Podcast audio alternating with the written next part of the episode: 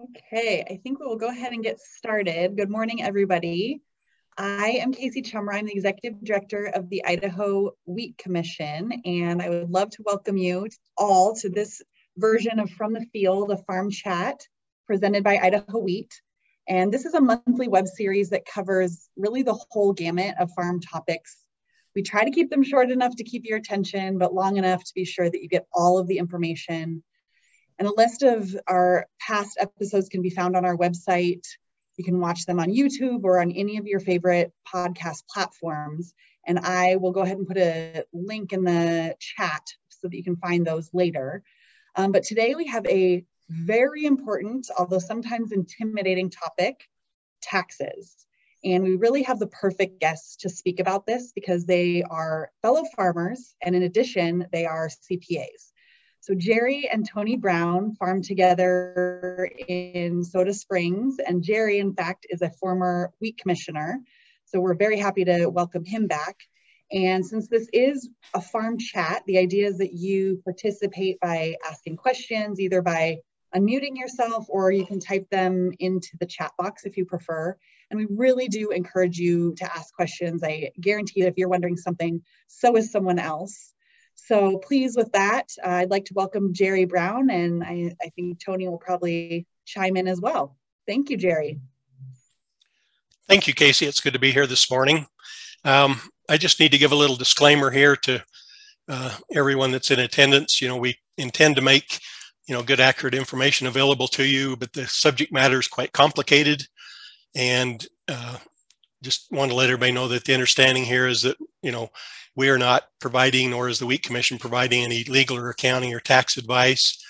Um, because of the complexity of the subject matter that we're going to talk about uh, and everybody's situation being different, it's important that you use this as a, as a starting point and you know do your own research or if you have a tax provider that counsels with you you know seek that counsel with them um, there's not a whole lot of new stuff uh, to talk about. So we're gonna we're gonna talk about one item that is new, and then a lot of the stuff's going to be a review. Um, so the current tax law is set up to where you can only take $10,000 of itemized deductions for state and local income taxes. And that's been a heartache to especially the states where taxes are real high. But 21 states have worked a workaround around that at least a limited workaround. And the Idaho legislature last session passed provisions where Idaho provided that opportunity for Idaho taxpayers. And the way it works is it works for partnerships and S corporations. And so um, when you calculate your income on your partnership return or your S corp, you calculate the tax on that income and the entity elects to be treated as an affected business entity or an ABE type entity. And when that is done, the entity will then pay the state income tax on its income. Um, and when you do that, then you gain a federal tax deduction for that state income tax that was paid by the by the uh, entity. It doesn't work if you're Schedule F sole proprietor. You have to be either a partnership or an S corp to make it work. And so what really makes it neat is after the, the corporation or partnership gets a deduction for it on the federal return, a credit is passed through to the partners for that amount, that same amount of tax, and that pays that amount of tax on the Idaho return. So it's kind of a complicated process. We're just starting to kind of get our uh, arms around it to see how it works, um, but definitely something that you want to look at uh, it will provide a tax deduction on the federal return for everybody that has a partnership or an S corp entity. And so you don't even have to itemize to able to do that, which is really cool. Uh, another topic that we'd like to talk about is Code Section 179. Most of you are probably familiar with that. That's the section that allows you to expense equipment purchased during the year, um, all in the first year that you've purchased it. You know, this applies to new and used equipment, uh, combines, tractors, grain bins, wells, fences, uh, breeding livestock, drainage facilities, um, grain bins. I said that, sorry. Um, and this this code section 11, uh, 179 is an election. It's not mandatory, but you have to elect to do it. And the election is made on your tax return, whether you're a partnership, S corp, or sole proprietor. It's made at that level. And the nice thing about Section 179 is something you can be real precise with. Um, you can deduct part of an asset, you can deduct all the asset, or you can select which assets you want to do 179 on. The limitations on it are you have to have business income in order to deduct the, the 179.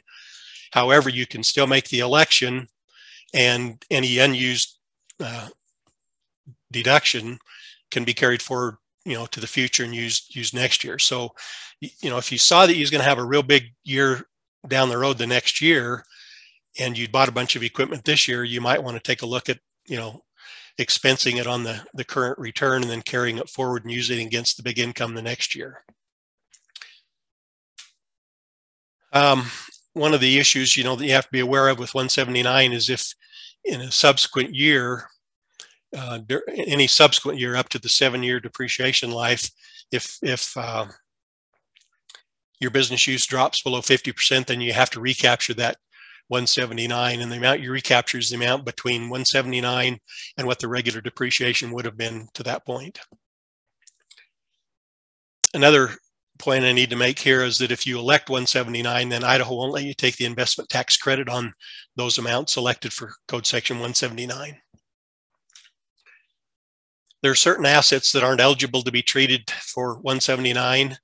Um, probably the major one is if you're leasing assets to others. There are certain requirements. If you meet those and they're pretty limited, then you can um, take 179 on, on assets that are leased, but it's pretty tough to do. If you acquire property from a related party, and that would include your spouse, lineal descendants, or ancestors, or entities that you control more than 50% of, those, those assets can't be used to take 179. The maximum deduction, you know, is really increased from what it was four or five years ago. It's currently, you can deduct a million fifty thousand dollars uh, per year. Um, if you spend over 2.7 million dollars in equipment, then you can't do any 179. So that eliminates, you know, large taxpayers. And this election can be revoked without approval of the IRS if you decide to change your mind down the road.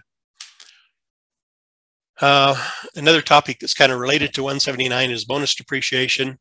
Bonus depreciation is mandatory unless you elect out of it. Um, with bonus depreciation, you're you don't have the surgical skill that you do on a 179 deduction. It's it's basically a class life. So you can elect to have three-year property, uh, subject to bonus or five year, seven year, 10 year, uh, or all of those, but you can't pick, you know, asset by asset. So, you know, it somewhat hinders your ability to, to, uh, you know, be precise in what you need to do there. And for 20 and 21 and 22, uh, bonus depreciation is 100% of, of equipment that you've put into service for the year. In 2024, that drops to 80%, and bonus depreciation will be uh, phased out uh, at the end of 2027. I hate to say things like that because 2027 there will be some changes made uh, that's going to change that, I'm sure. And here again, just like section 179, Idaho doesn't allow bonus depreciation type items to be uh, subject to the investment tax credit benefit. And then Idaho does not um, they have not allowed bonus depreciation, so that provides some unique challenges. Uh, you basically have to have two different depreciation schedules, one for federal and one for state. This is kind of the end of you know a depreciation topic. I don't know, are there any other any questions that anyone would like to ask at this point?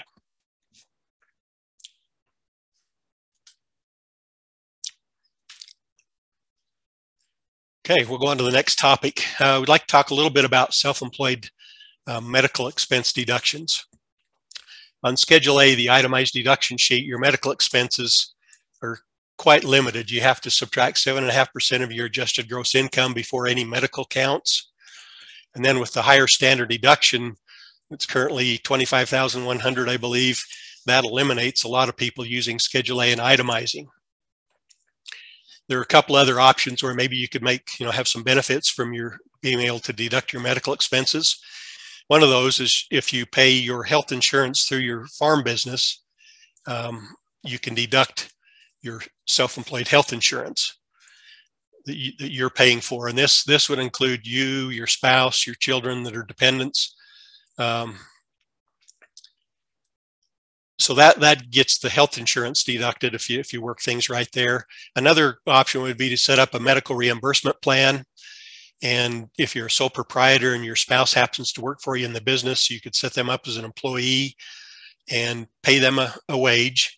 And you could set up a medical reimbursement plan. There's a couple organizations out there that monitor these plans for you for a, a, a small fee. Uh, and you need to have somebody like that oversee the plan so that if you're audited, it's done correctly. And basically what this allows you to do is to deduct all of your health insurance and your out-of-pocket medical expenses that you're having to pay for for you and your family. And the advantage of this uh, program is that it deduct it, re it reduces not only federal, state, but also your self-employment tax.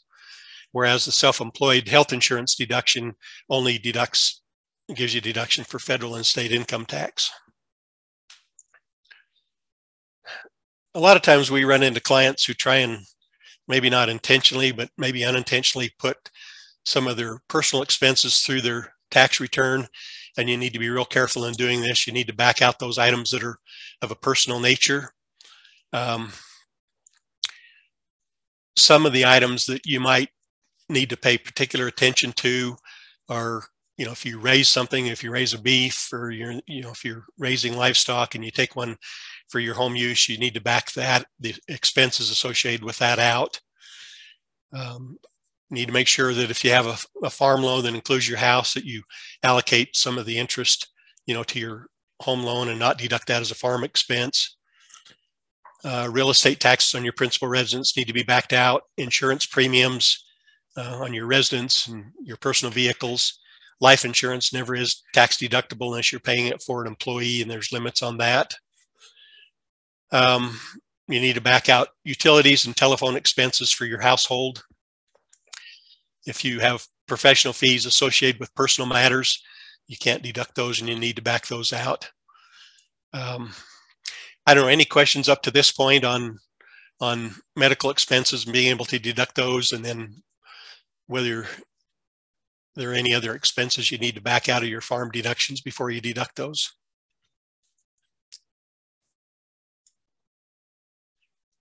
Please don't be shy if you have questions, everybody. So I have a question, Jerry. You mentioned life insurance for employees. Right. If you have a, if you're an employer and you have a group life insurance plan, you can deduct the cost of that if you're providing that as a benefit to your employees. Um, the premium on everything above $50,000 of coverage has to be added to their wages and um, included in, you know, in their taxable earnings. But that's that's the only place that life insurance is deductible. You know, there's there's a lot of lenders require life insurance in order to loan you the money and even that doesn't qualify uh, life insurance to be deductible. It's just not. And the reason is is because the proceeds that are paid out on life insurance are not taxable to you, or to your heirs, I should say.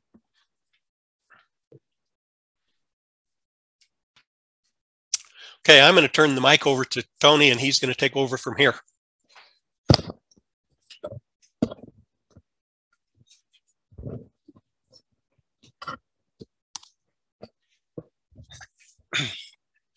All right. So um, another more review topic uh, that's been around now for a few years is the qualified business income deduction known as QBI. Um, this replaced another deduction, the domestic production uh, deduction that you used to get. And um, currently this uh, QBI, it's in effect for, you know, the next few years, at least through 25 as it stands right now. Um, and it applies to, to sole proprietors, partnerships, S corps, um, and then some certain estates and trusts.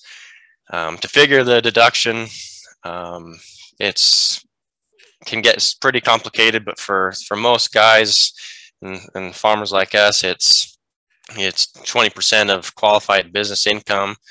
Um, so it's kind of like your net income from a trade or business. Um, some rental income can qualify uh, if you're self-renting. Um, then that's that's a, an example of where it would qualify. But like I say, not all rental qualifies, so you have to be careful on that. Um, you don't include capital gains, so it's purely just net income type objects that affects your QBI, your, your income that affects that 20%. And that 20% you get to write off on, on the return. Um, and so that's a pretty nice deduction for us. Um, there are limit income limitations. Um, it's pretty high. So if you're filing a married, filing jointly return, um, you know, you're up towards about $330,000 of, uh, of income before that starts getting limited. So for, for a lot of farmers, that's a great tool that they get to use. Um, another option that we're all pretty familiar with is the election to defer insurance uh, from crop receipts. Um, and a few reminders on that, enable to, in order to defer those crop insurance proceeds, um, you're, you need to be on the cash method basis um, for, for starters. And then uh, your normal business practice needs to be where you would defer more than 50% of your crop um, into the following year. And so if that's not the case, there I know there was a case where a farmer was about a third deferring his crop into the next year and the IRS kind of came back and didn't let him do that. So you got to be 50% or more on that.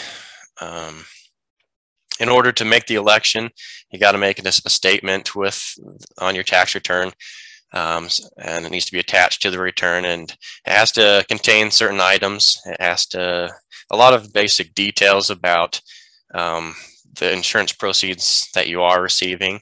So, um, you know, what kind of a what kind of crop are you receiving it from? Um, and you also need to say a statement of uh, that the election was made under Section 451D. Um, and this also, including in the election, you need to have a statement that shows that it's under normal business practice that the income would have been reported the following year, like I was saying, that 50% rule. So um, then you have to identify the cause of the damage and the dates that it occurred, and then also the name of the insurance carrier. That all has to go on that election to defer those crop uh, receipts. Um, you can elect it either on your original return or if you need to, you can make the election on an amended return. And so that gives you a little bit of flexibility. Um, the one downside is that it is an all or nothing deferral.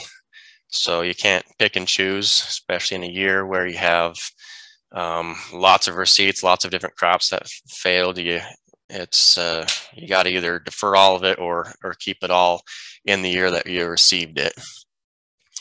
Um, and that's another effect too. You you got to receive the the proceeds in the year that you had the loss. And so if you didn't, you know, if the settlement took a long time and it ended up being in January the next year anyways, then, you know, you wouldn't be able to defer that. You're already into the next year with with receiving that. So um, another item that farmers can get a benefit out of uh, on a tax basis is by if you're giving charitable donations to an organization, you can make a gift of um, a, a, crop to to those organizations. It's it's a great uh, benefit because you're able to essentially uh, not even pick up the income. You you wipe it right off your federal and state income, the the value of those crops. There's there's a few requirements in order to to do it right. Make sure you follow the rules. You have to be a cash basis farmer. Um, and so if you're a crop share landlord and you're receiving those, those parts of receipts won't qualify. So it's purely um, stuff that you're raising yourself. Um,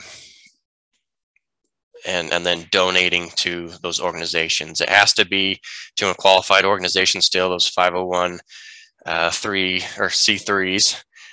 Um, and then, yeah. Uh, like like other items, this it does it takes off the burden of self-employment tax as well, so you save a little bit there.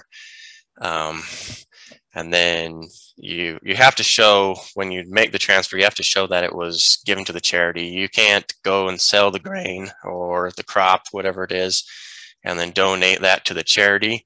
You have to show some kind of a like a warehouse receipt showing that the commodity itself was transferred to the organization and the organization uh, actually sells uh, the commodity from there.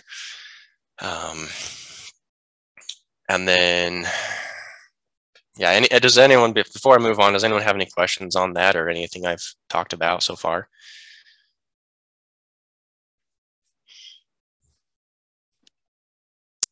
Hi guys, this is Jamie Kress. Can you hear me? Jamie. Okay, perfect. Thank you. I never know out here in the boonies if I have a connection or not. Hey, related to right, related to uh, the crop insurance deferral, it's my understanding that the only portion that can be deferred has to be related to yield loss. That's correct, right? So if I uh. get, and I apologize, I'm not the insurance professional in our house, but um, this year because of pricing, there was some revenue or um, price type uh, proceeds that we received as well. Those have to be claimed this calendar year, correct? Or sorry, I shouldn't say it like that, but in, in that fiscal year that we received it. Right. Yeah. When it comes to the deferral, um, I believe it's when you have damage to your crop, or if you have um, like a plant, like a pre-plant, um, you know, restriction. Those do qualify. So um, I'll verify with my dad, but I'm pretty sure when you have the uh, the whole revenue like you're talking about, yeah, you'll have to pick that up. Anything related to price stays in the tax year that your 1099 comes in. Correct. Yeah, you have to have physical damage or in, interruption in your farm practice to to be able to defer it. So yeah, price, uh, all that kind of stuff, you'll pick that up in in the year you receive it. Okay, and then I've we've actually never had to do this before, so I've been uh, learning a lot about it. But I'm one of those people that gets nervous when a 1099 form doesn't match uh, my books, if you will. So you said with the with uh, the form that we need to fill out. All that is is um, solves that problem, I guess, of having 1099s that don't necessarily match what we're going to report on our taxes. Right, and then you'll have to be careful and you know get with your tax professional if if things aren't matching up with the 1099 um, get get with your tax professional. Make sure because you want to make sure you pick up the income that they report to you. Mm-hmm. If if not, um, you'll probably get a letter from the IRS stating you didn't pick up all of your income. And so, but if there's a there's a miscalculation, get with your tax accountant. Um, there's ways he can help you so you're not overpaying either picking it up twice or that kind right. of situation so. Okay. That's perfect. Thank you. Any other questions at this point?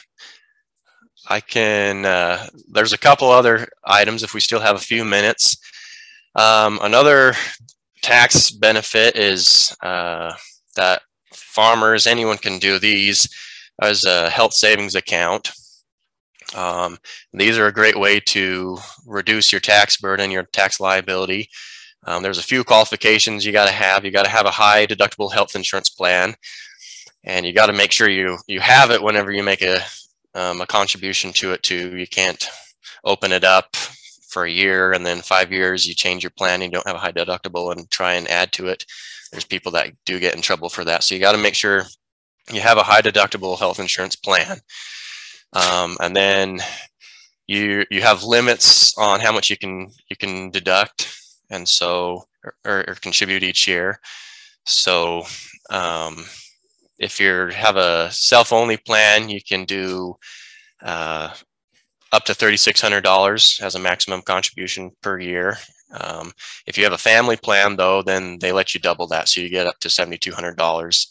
And then uh, if you're over the age of 55, then they give you an additional $1,000 into those limits. Um, with HSAs, um, once you hit age 65, you're no longer able to contribute. But if you have the money in there, and then after there, as long as you pull them that money out and any of that growth in those accounts out and use it for, you know, qualified health expenses, then all of that is uh, not applicable. It doesn't apply to any income taxes. You get those out for free, essentially. So and then when money goes into your HSA, obviously you get the deduction up front too. So you get, it's actually a really neat uh, deduction where you get kind of a double benefit, which is pretty rare in the tax world. Normally it's, you get one benefit on one side, but it's kind of fair on the other side. And this one seems like they give you just a little bit more of an advantage. Um, another item, especially now, um, sometimes we are wondering at the end of the year, what can we do to um, reduce our tax liability? You know, the tax year for 2021 is over. Um, is there anything we can do now? A lot of people ask us that. And one of the best situations we tell them is, do you have an IRA? Um, you can make a contribution to your IRA. Um, you're, uh, you got to be careful if you, you or your spouse has um, a plan, a qualified retirement plan uh, with another work or another job. If so, you might be limited to the amount that you can put into the traditional IRA. So you just got to be careful there. But normally those limits are pretty high. I think they're 160, 180,000 if you're filing a joint return. And so that's a great way now that you can donate or contribute to your traditional IRA because you have up until the due date of this return.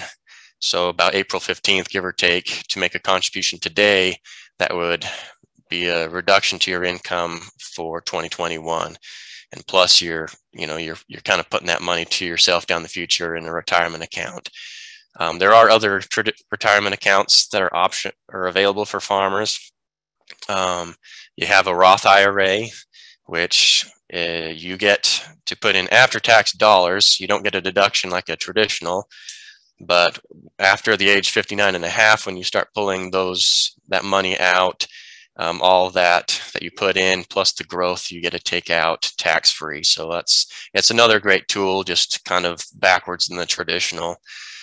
Um, two other retirement accounts that you can do at an entity level as a farmer are what you we call SEP IRAs, a SEP, and a simple IRA. Um, and then you also have what we call solo 401ks.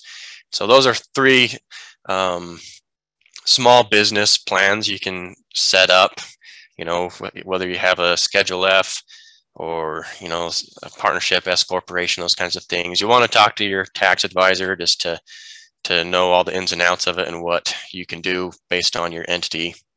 But they're, they're great tools you can use as well to, to get to, to write off some of those, um, you know, employee benefits essentially and, and kind of pay your employees and yourself um, some through through retirement contributions. Um, a few things that we would have mentioned that are still kind of on the table. Um, um, one one thing is with uh, Section 1031 exchanges. Um, in the past, you were able to, we were able to do those almost with anything with equipment. You go trade in a tractor for a new one um, we're no, no longer able to do those types of 1031 exchanges, but with real estate, with, with land and things, those, those are available still. Um, there's an exemption on estate taxes, and currently that is just over $12 million. And like I say, that's an item that if this Build Back Better bill and all those things that they're discussing. They've had um, points in there that would change that that level, but currently it's still just over a hair over 12 million. So, and then along with that, the step up in basis that you get when um, when you die is it is still allowed as of now too. So um, that jump to fair market value value is currently still available. Um, but like I say, we got to keep our eyes open um, and pay attention here next little bit because some of those might change. Um, uh, last few things we would uh, discuss um, in the accounting world, it's always good to be working with a good set of books. Um, the IRS, whether you're scheduling the filing a Schedule F or a, or an entity report with you know partnership S corp, um, the IRS requires you to have a good set of books that reflect you know a good your your income and expenses. And so you want to make sure you do that. There's lots of benefits of having good record keeping. Um, if you ever get audited, you're you got all the stuff right there. You're you're good to go, and it's a lot easier if you ever have to go through that process. Um, as on the on the farm management side, it's almost impossible to make a good decision um, dealing with with money and the finances without having a good set of, of books.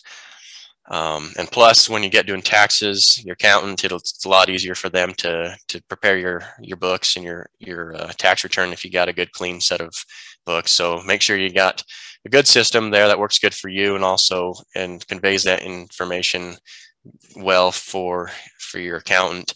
It also would probably reduce your your fees. You know, the less, the more uh, tidy it is, and the less time they have to do digging and it'll kind of help your preparation fees as well. So um, that is kind of what we've discussed on. Um, if we have time, looks like my dad wrote down a couple other items that we've been uh, hitting in the tax world.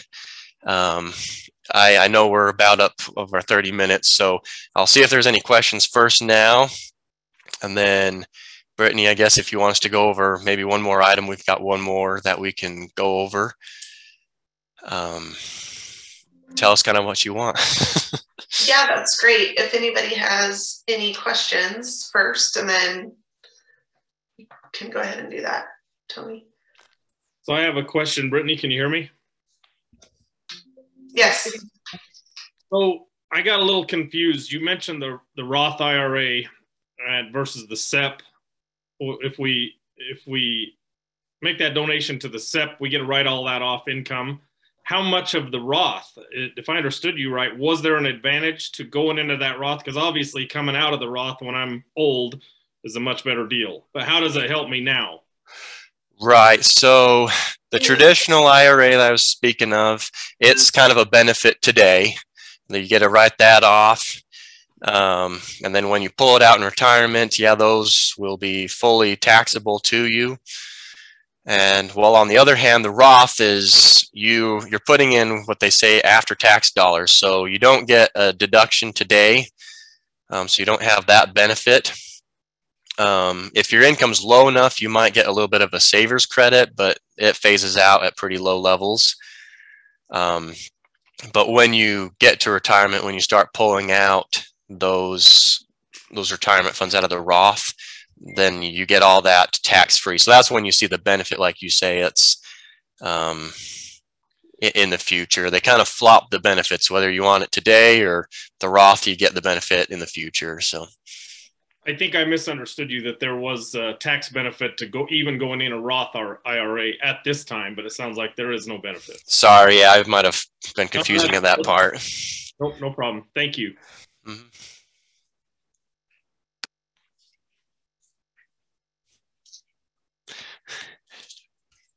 Sure. Um, so if anyone's thinking else for another question, um, the, the, one other thing we wrote down here real quick is about cryptocurrencies is going to be a big item here in the tax world.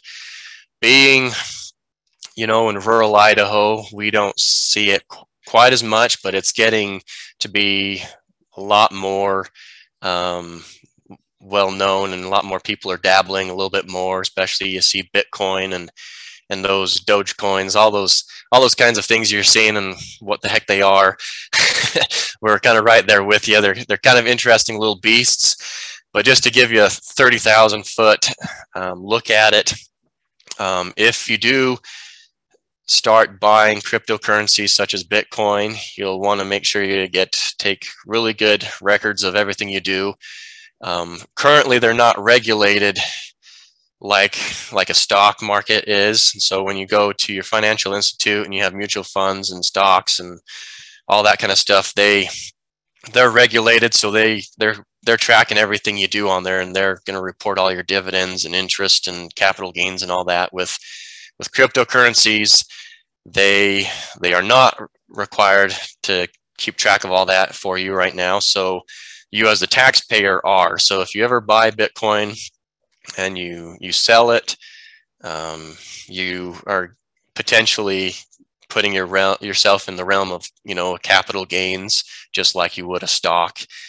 Um, and there's, I mean, it, it, gets pretty hairy. So if you you get you see this a lot more in the bigger cities where people buy Bitcoin and they go to the coffee shop and they buy, you know, their coffee and donut with Bitcoin um, all those individual transactions are going to be some form of, of income or, or gains and losses depending on the value of, of that at each of those transactions. So like I say, if you are one of those that goes and buys a lot with cryptocurrencies, you'll have to have really good um, records because the, the IRS is, is aware of um, a lot of people not reporting that type of income and I think it's just a matter of time when they're going to really start uh, hunting hunting that income down and making people, you know, put their toes to the line uh, of with that. So another thing to be on the radar for you guys.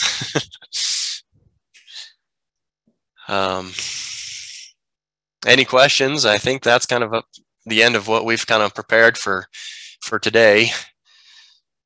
But we'd be willing to ask any other questions if anybody has them. And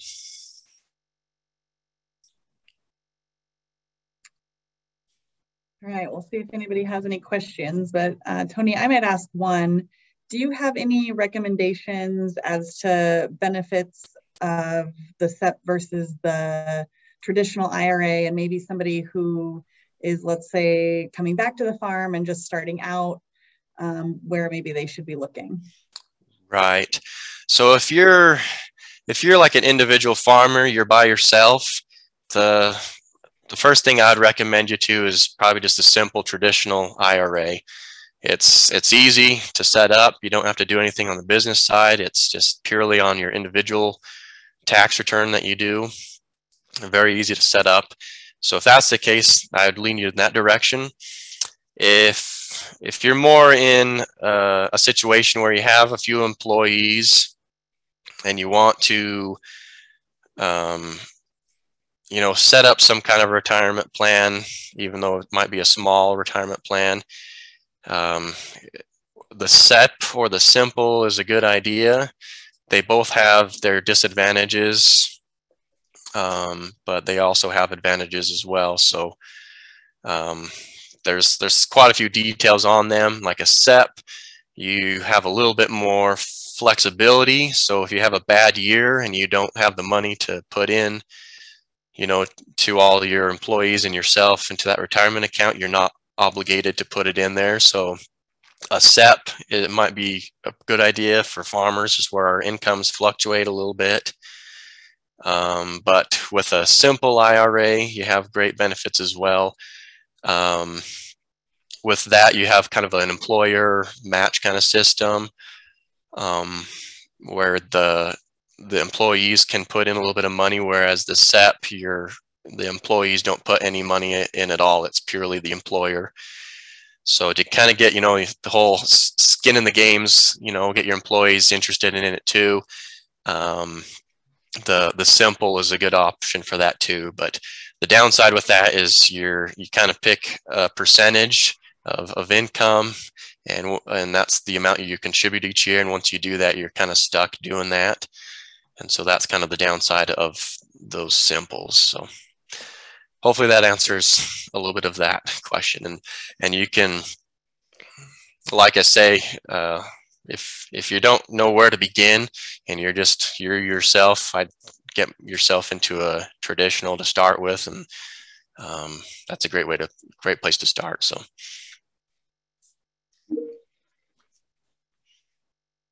Um, I have a question for you, Tony. The conversation about cryptocurrency made me think of this. Can you speak to the new regulation on Venmo and PayPal where they have to report earnings for anyone or transactions, I guess, for anyone over $600?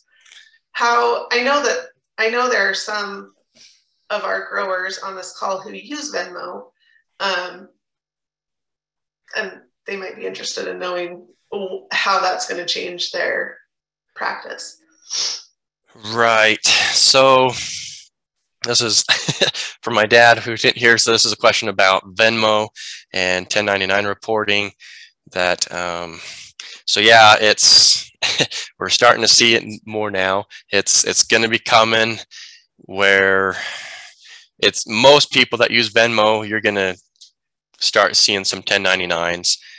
And I'm not 100% sure how they're going to differentiate them, you know, between personal items. I've heard some people say, you know, if you're, let's say you're paying rent to somebody and it's, you know, you want to very specify your tax deductible items that you are paying somebody. Um, they be very detailed in those Venmo transactions and all that. It's you don't want to just leave emojis anymore, probably um, for for those. Um, so you can be very specific because yeah, they're they're going to be coming and it's going to uh, make everybody pick up some more income if, if they're not already doing so. Is there anything else you want to add to that? Okay. All right, any other questions? Please feel free to jump on. I Don't see anyone opening their mic.